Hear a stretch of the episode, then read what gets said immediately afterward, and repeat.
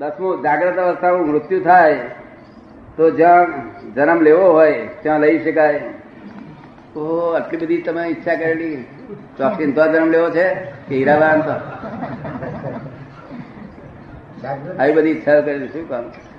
જાગૃત અવસ્થામાં ગમે તે જઈ શકાય પછી સાધના કરી શકાય ને. શું કહે આ ભાવમાં પૂરું થાય આ ભાવમાં સાધના પૂરી ના થાય તો જાગ્રત અવસ્થામાં જો મૃત્યુ થાય તો ગમે ત્યાં જઈ શકાય અને પછી આપણું પૂરું થઈ શકાય ને? આ કર્યાનું ફળ છે એ પરિણામ છે પરિણામને માટે ચિંતન ના કરવાનું હોય.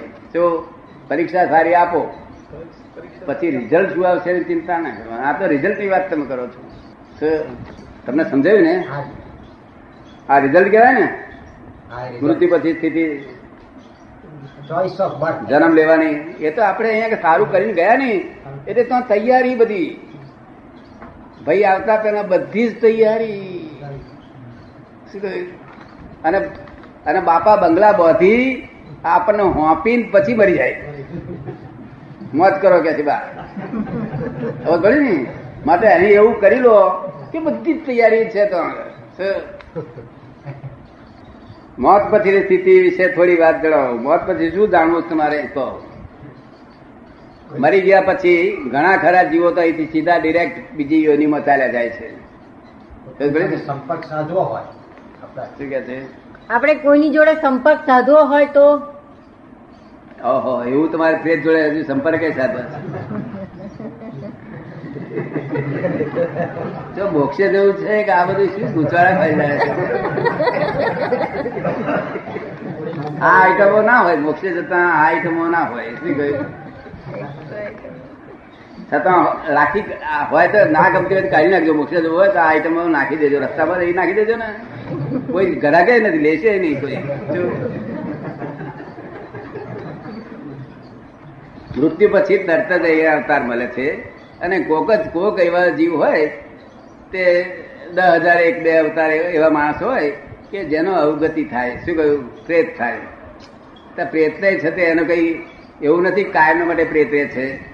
એને છ મહિના, બાર મહિના કે બે વર્ષ દંડ હોય, એટલા પૂરતું દેહ વગર, સ્થૂળ દેહ વગર ફમ્યા કરે છે. તો એ વાસના રહી ગઈ છે માટે તે પછી એને પાછું ખોરાક તો જોઈએ નિરંતર. જ્યાં સુધી સૂક્ષ્મ દેહ છે, ત્યાં સુધી ખોરાક જોઈએ. હવે ખોરાક સી રીતે ખાય? સ્થૂળ દેહ વગર. એટલે કોકડામાં પેસી જવું પડે. અને પછી ખાય? ઊંઘવા જોઈએ પાછું. સૂક્ષ્મ દેહ છે તો ના સુધી ઊંઘવા જોઈએ. તે કોકડામાં પેસીને ઊંઘે. સમજ પડે ને? આવું સાંભળવામાં આવ્યું છે ને પેસી ગયેલું નથી સાંભળ્યું? રવિચંદ્રભાઈ? હા બે તેવની છે. રવિચંદ્રભાઈ ક્યાં ગયા ગામના રહીશ તમે? વાંકાનેર ને વાંકાનેર. વાંકાનેર. રમણીકભાઈ ના ભાઈ વાંકાનેર ના એમનો ભાઈ થાવ નહીં. હા પછી અગિયારમો પ્રશ્ન. અક્રમ વિજ્ઞાન શું છે તે સમજાવો. અક્રમ વિજ્ઞાન એટલે તર્થ મોક્ષ પામવાનું સાધન છે. આ સંસારી સાધન નથી આ ભૌગોલિક રમણતા બંધ થાય અને આત્મરમણતા ચાલુ થાય એનું નામ અક્રમ વિજ્ઞાન. શું કહ્યું? ક્રમિક ક્રમિક માર્ગે એ દશા આવતા આવતા ક્યારે દશા પામે તે તો આપણે સમજાવવું ક્રમિક દશા ક્રમિક માર્ગ એટલે ઠેઠ સુધી અહંકારનો માર્ગ. કેવો માર્ગ? અહંકારનો માર્ગ ઠેઠ સુધી એ અહંકાર એટલે નિર્મળ કરતા કરતા જવાનું. કેવું?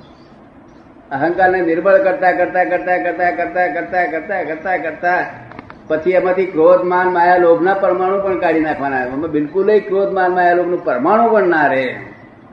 તો મમતાનું પણ પરમાણુ ના રહે, ત્યારે છેવટે આ અહંકાર રે શુદ્ધ અહંકાર. ત્યારે શુદ્ધાત્મા ભેગો થઈ જાય. છેલ્લી દશામાં. આ ક્રમિક માર્ગ. અને અહીં કલાકમાં સાથે તમને એ દશા ઉત્પન્ન થઈ જાય. શું? સમજ ને?